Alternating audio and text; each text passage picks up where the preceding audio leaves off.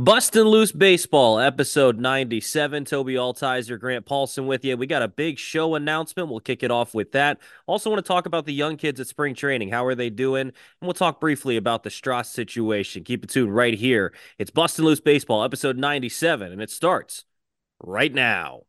Bustin', Bustin' Loose Baseball, hosted by Grant Paulson and Tobi Altizer, gives you in-depth analytics and interviews on everything baseball in the nation's capital.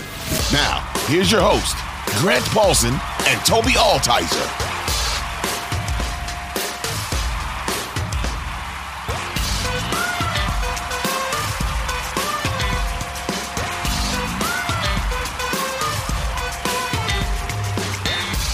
Tobi Altizer, Grant Paulson here with you. Bustin' Loose Baseball, episode 97.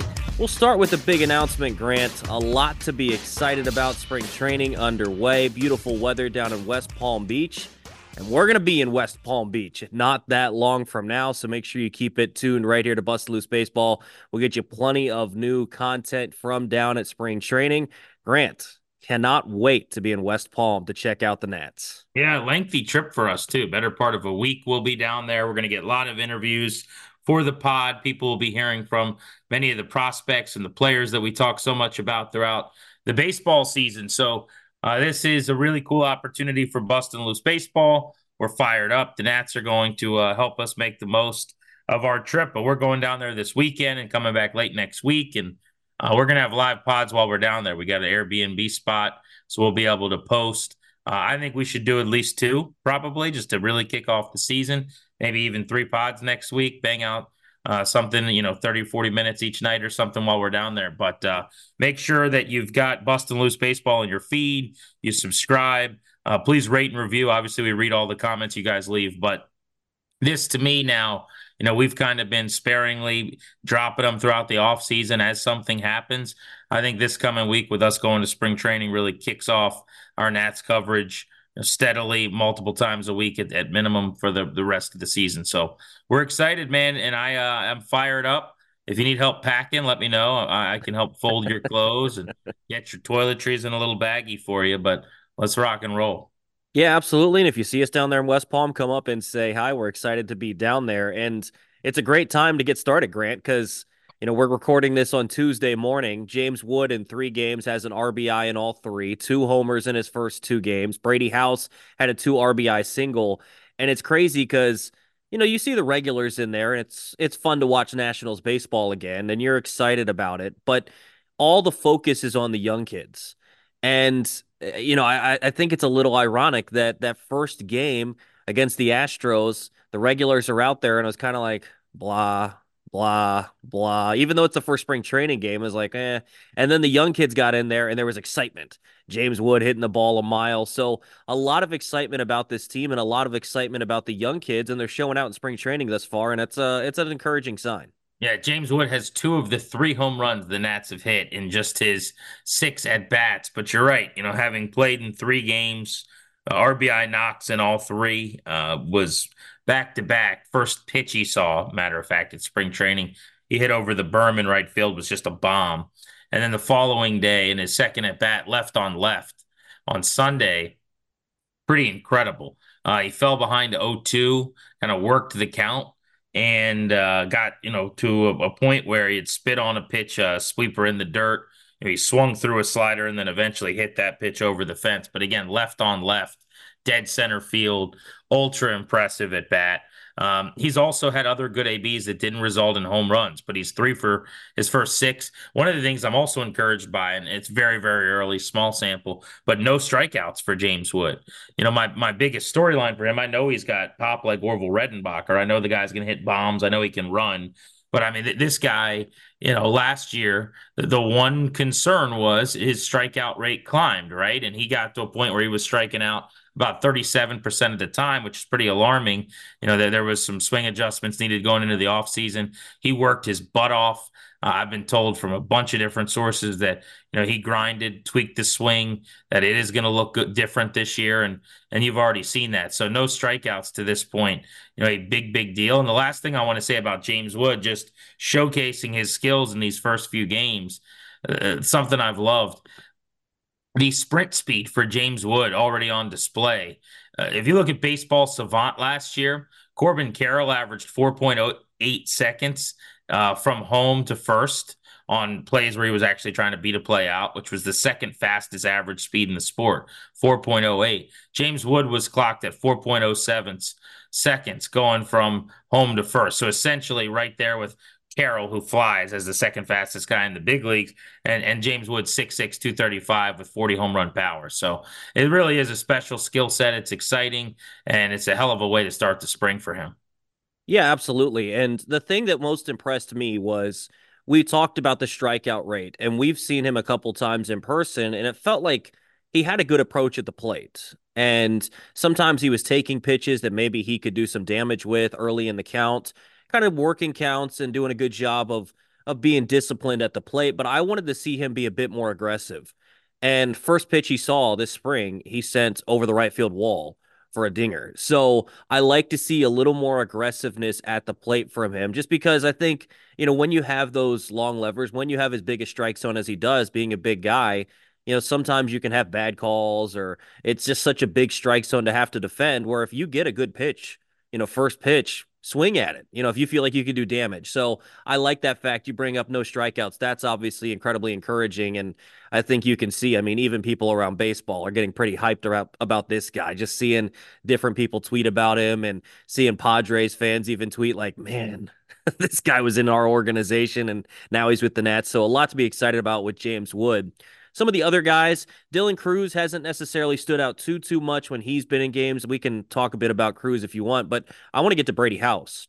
He's appeared in a couple of games, but in the last game he had a two RBI single.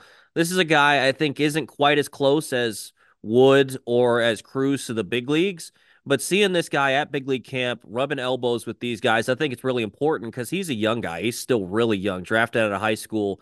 And obviously, if you've listened to this podcast, you know how high I am on Brady House. But having him at big league camp, having him kind of go through these things and, you know, at least be productive in the couple of at bats he's gotten so far, I think is really encouraging for Brady House.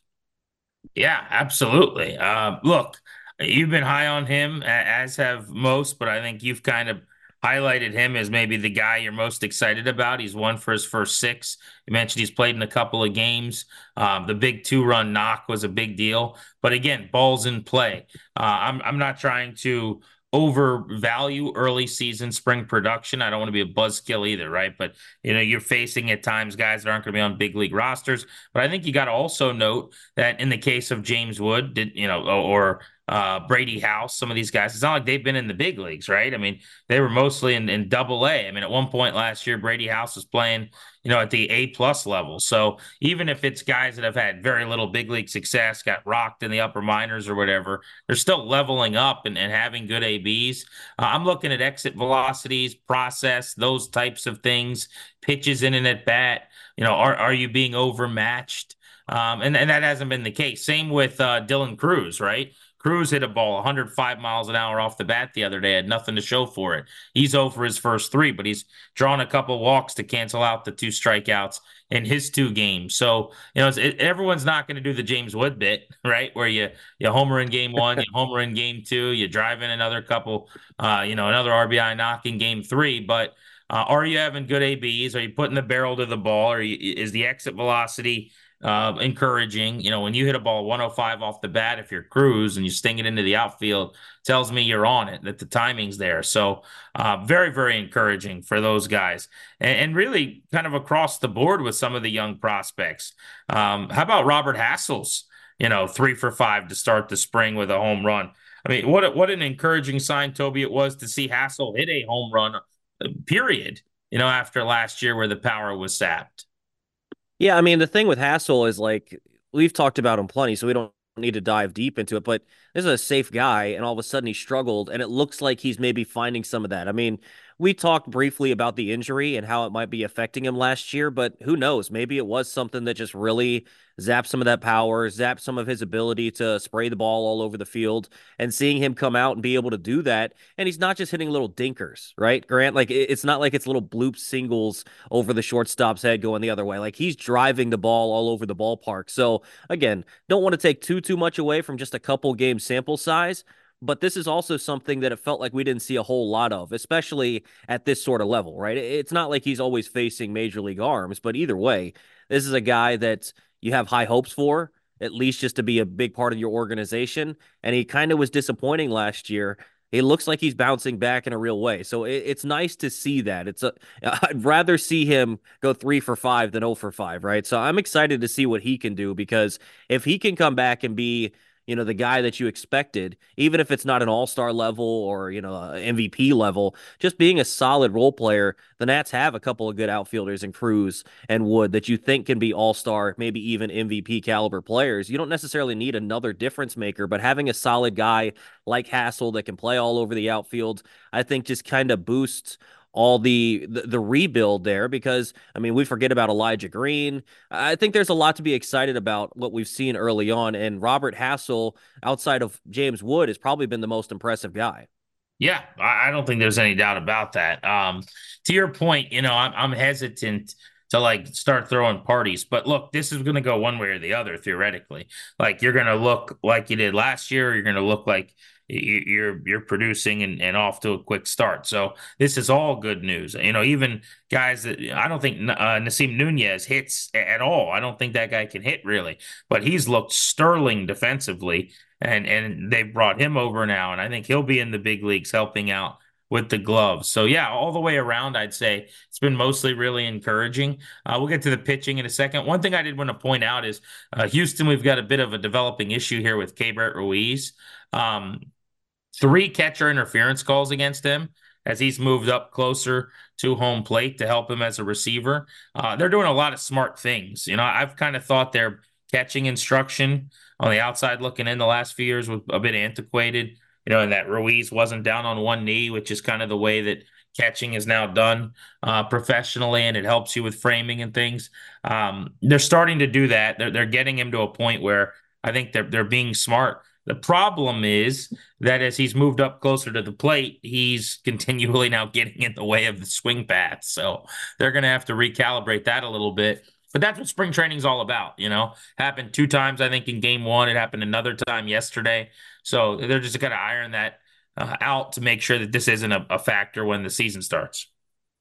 Yeah, and I'm glad that you pointed that out because last year he was atrocious behind the plate. And so if he were just going to go back out there and you're not seeing him change anything, I think that'd be alarming. Just looking at some of the stats from Baseball Savant, his fielding run value last year was in the first percentile.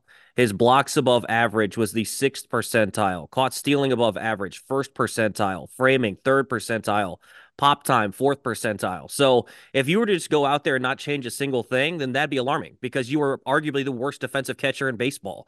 Well, so at least they're trying just, something. Just to be clear, Tobi, for people that you know don't have kids and haven't gone to the doctor's appointment where you find out what percentile their height is and everything.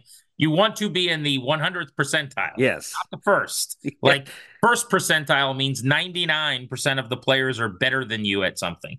When you're in the 100th percentile, that's a good thing. Like those numbers you just gave were outrageously bad. So th- to me, this is the whole ball game for him this year. Like, what is he long term as a catcher defensively? It, can he get better? And I think that the what they're now doing with him, like get on a knee, help yourself out, get closer to the plate. They're making changes, so that's really healthy and good. I think that's like encouraging to me. Uh, but th- these are part of the growing pains, right? Yeah, absolutely. I mean, they're trying something. It seems like they're emphasizing framing because that would be the reason to get down on the one knee. That's not going to help you throw runners out. Because to me, if you're a catcher, obviously last year was atrocious. Maybe he's never going to be a stud defensive catcher, and that's fine.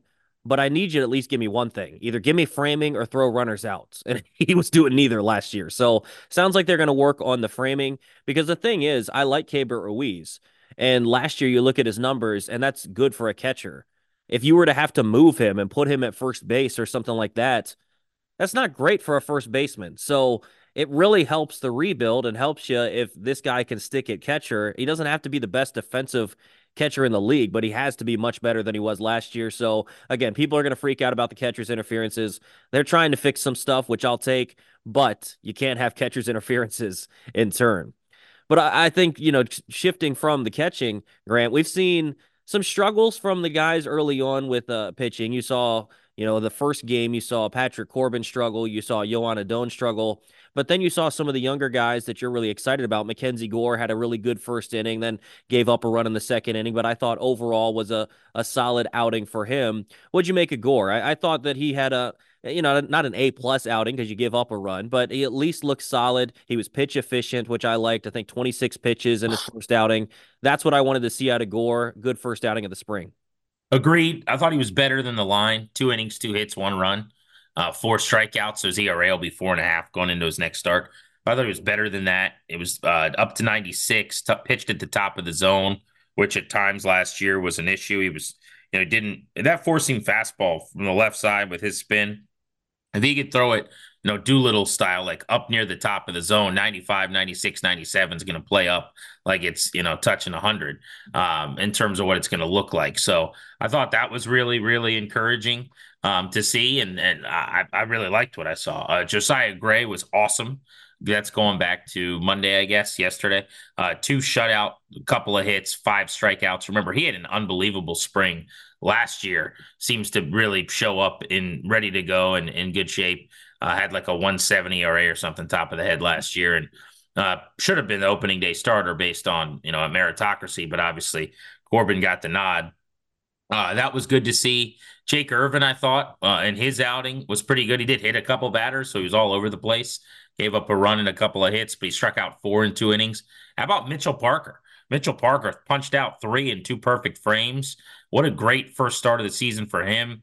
Uh, Jackson Rutledge competing for back of the rotation spot, maybe one hit, one walk, two strikeouts, and two scoreless. So the guys that I care the most about, with all due respect to Corbin or you know some of the other veterans that are going to be pitching here, uh, really everybody threw well. I thought. Yeah, I mean, again, it comes back to we talk about the young guys. They're the guys with the most talent on the roster at this point, even if they're not going to be in the bigs to start the year. Those are the guys that are most encouraging. And how about your guy Cole Henry getting on the hill and striking out three in an inning? So a lot to be excited about with these guys. And I wanted to briefly hit on this because I know people were kind of freaking out about the sign that was out of spring training that our guy Andrew Golden tweeted out. I don't know how exactly you felt about it, Grant, with the we don't care how fast you throw ball four. The reason they put that sign up, because I think this is a big thing for Gore and Gray. You look at their walk rate last year, Gore was a 9.8%, which is in the 29th percentile, which again, bad, basically means you're in the bottom quarter of the league. And Josiah Gray was at 11.5% in the 12th percentile. So those guys, I think, can fix major issues if they just don't walk as many guys. And so seeing JoJo go out there in his first outing and do that, I think was encouraging. Same thing with Gore. His stuff is incredible. Last year, you mentioned his fastball. Last year, his fastball went from a run value of five in 2022 to a negative three. So if he just get, regains some of that effectiveness on his fastball and you know limits the walk rate, you could see his 4.42 ERA go from that down to in the threes just by fixing those two things. So I think it's really encouraging to see what you've seen from these guys. You mentioned to Jake Irvin. You don't like that he's hitting guys early, but I think there's a lot to be excited about. Jackson Rutledge was one of the guys that I kind of was excited to see how he did in spring training because that fifth starter spot or, you know, somewhere in that rotation is going to be open at some point in the year. Does he maybe stick there coming out or is it something where eventually he gets that spot? But he was really good. in that first outing, that first game seemed like, it was about to spiral out of control for the Nats. And like dudes are throwing 40 and 50 pitches that they don't necessarily want to have happen. And Jackson Rutledge came in there and kind of nailed it down and looked like you know, the best pitcher on the Nats roster so far, uh, you know, th- to that point in the year. So it was exciting to see him get out there. And I think that, you know, if he keeps pitching like that, he's going to make a real push to be in that starting rotation to start the year. So encouraging start for a lot of these young guys. And I think that's a theme that you're going to hear a lot about spring training. No doubt. I want to go back to Cole Henry for a second. Um, just because, as you know, that's that's kind of my guy. Um, striking out the side, what what an awesome page in his comeback, if you will. Very, very small part of the book that he's writing, but like an encouraging, really cool thing. People forget, man. 2021, he had a 2 3 ERA in 47 innings. He struck out 70 with a 171 average against. Second round pick out of LSU. He looked like he was about to be a household name. Then 2022, before he got hurt, shut down, thoracic outlet, a 170 ERA and nine starts, 31 innings and just 14 hits. I mean, you don't see that. Like that is insanity to go along with 34 strikeouts. He had, you know, almost uh, I don't know, two and a half strikeouts for every hit he allowed, 131 average against. I mean, what this guy's done in the minors at times has been astounding. He's trying to do something really, really hard. Coming back from TOS, which is obviously what has ended Stras's career, and so many other pitchers along the way have, have really seen their careers derailed by it. Um, so fingers are crossed for him. He's fighting an uphill battle. He's pushing a boulder up a hill here. But the former number 55 pick, you know, p- striking out the side in an inning, uh, one of the highlights of the early camp for me. Yeah, it's a shame because I thought this guy was going to be you know, someone that you could depend on the rotation before he had the surgery. So, you know, it's going to be interesting to see because this is a tough thing to come back from. We haven't seen tons and tons of pitchers come back from it. So basically, he's writing his own story if he can come back and pitch in the majors and be effective. And I don't know that he's ever going to be a starter again. I don't know if you agree with that or not, Grant, but either way, if he can just regain effectiveness like that and be a solid reliever for you, you'd be thrilled with that. Yeah, totally. Um, I yeah, just getting him to the big leagues, being a productive pitcher, I think at this point should be the goal and the hope.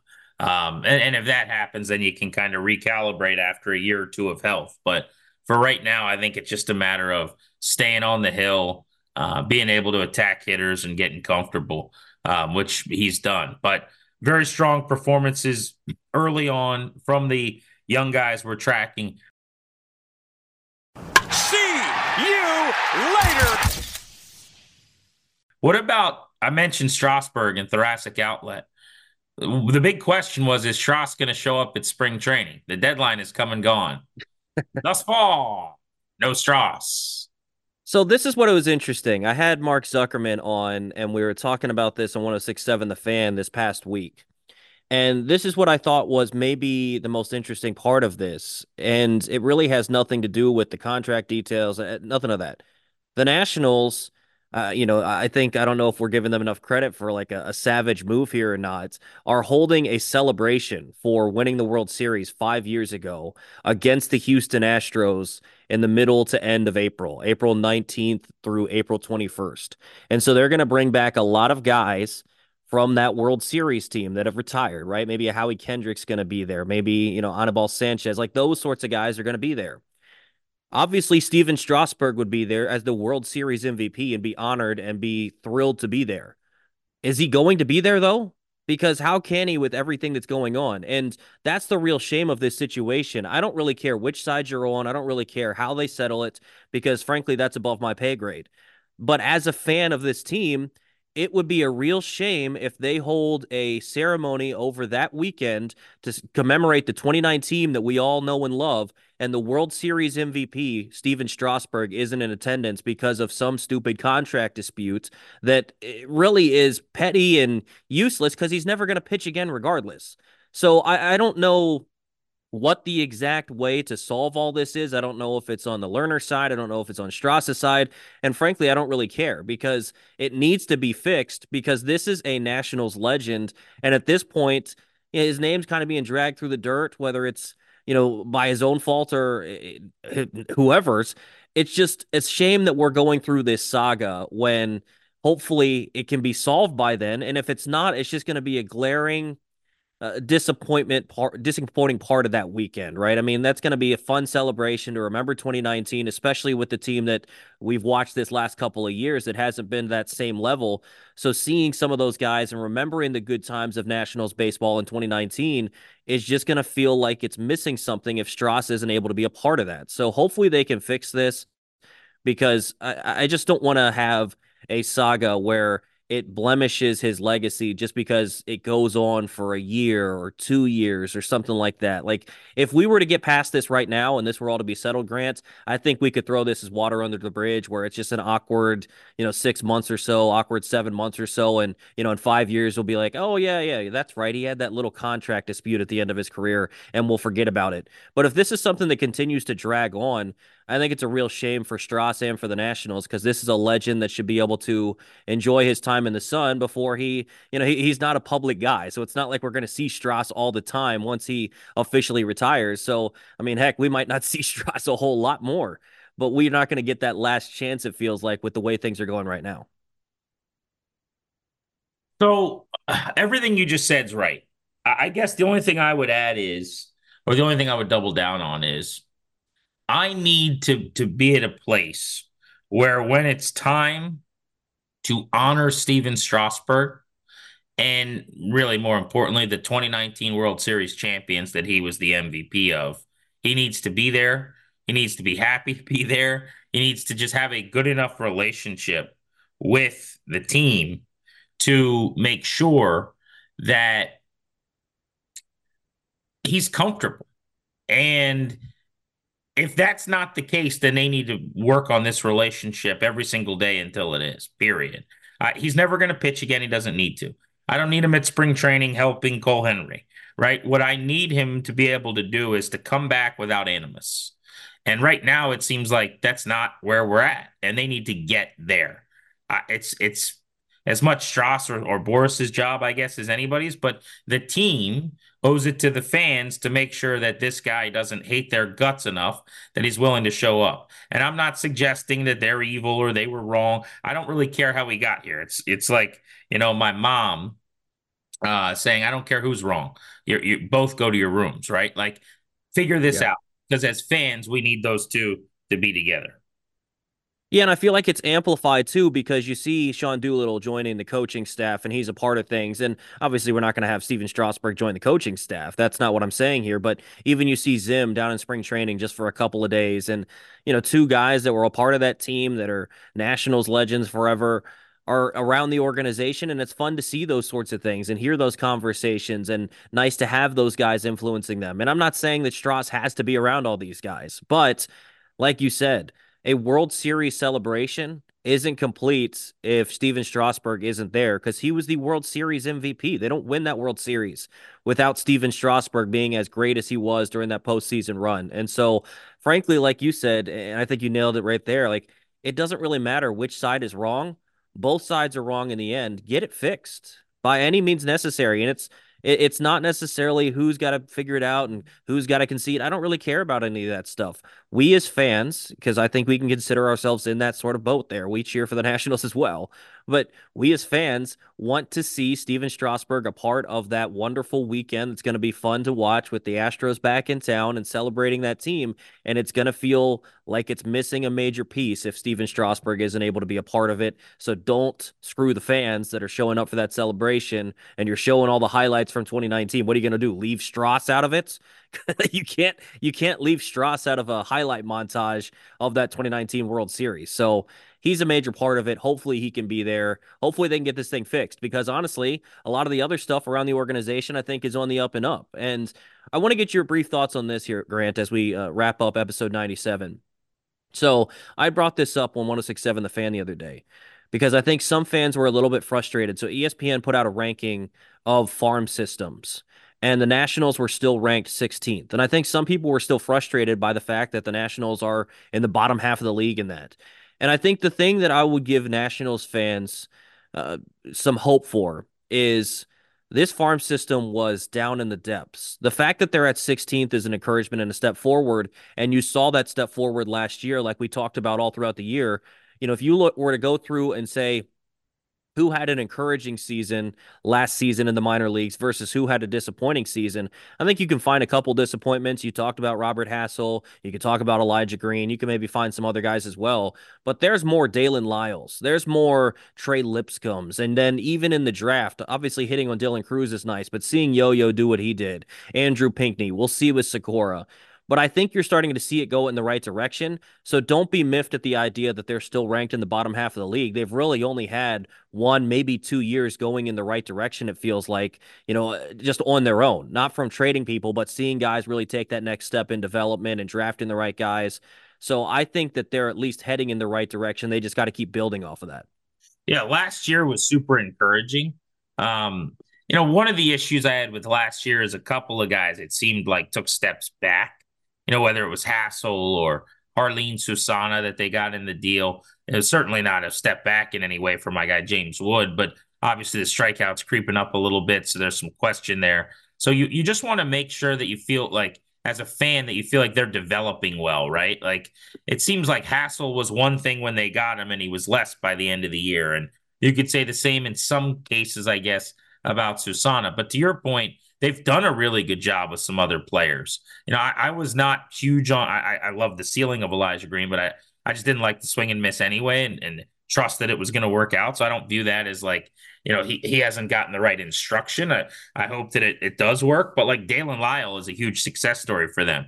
The way Yohandy Morales played last year after he was drafted was a, a big deal for them. I thought uh, you mentioned Pinckney for the 23 year old who got to double A and, and played his butt off out of the SEC. Like there were a lot of guys like that. You go back before that to Jeremy De La Rosa a year ago or TJ White at Fredericksburg, who looked really good as a young guy. Um, you, you highlighted Lipscomb many, many times on the show. Like there are plenty of that that tier of prospect uh, that that I'm pumped about. We won't see Jake Bennett this year, who pitched really well. Looks like they might have unearthed a gem there. Uh, he obviously we had the story here on um, a BLB at one point that he's having Tommy John surgery. I want to see Travis Sykora this year. I think he could be a household name from a power right-handed pitching standpoint and prospect. Um, DJ Herz kicked butt. You know, he was awesome yeah. after the trade last year. We didn't mention him, but already this spring. He looked really good as well. That guy struck out 130 batters in less than 100 innings last year and had a sub 200 average against for the third straight year in the minor leagues. I don't know if he's a starter or not. He hasn't really thrown enough strikes for me to feel great about that. But if he is a starter, like a five and dive guy, he could be nasty. So, yeah, the system has gotten a lot better in a short time. The Soto deal, the biggest reason why. Some of the other sales that they've made as well. But uh, I'm fired up, man. I'm ready. And I just, it, it's an exciting time to be a Nats fan. And for you and I, selfishly, it's a hell of a time to get ready to go down to West Palm and put eyeballs on all these guys. Yeah, and as you mentioned there, GP, the next episode you hear from us on Bustin' Loose Baseball will be down in West Palm Beach. So make sure you keep it tuned right here. We'll try to get you as much good content as possible, some interviews and all that stuff down in West Palm Beach. So appreciate you guys for listening in. For Grant Paulson, I'm Tobi Altizer. This has been Bustin' Loose Baseball, episode 97 episodes 98, maybe 99, maybe even 100 are going to be down in West Palm Beach. So we're excited about that. Appreciate you guys listening in. We'll be right back with you another time later this week talking Nats baseball and spring training down in beautiful, sunny West Palm Beach.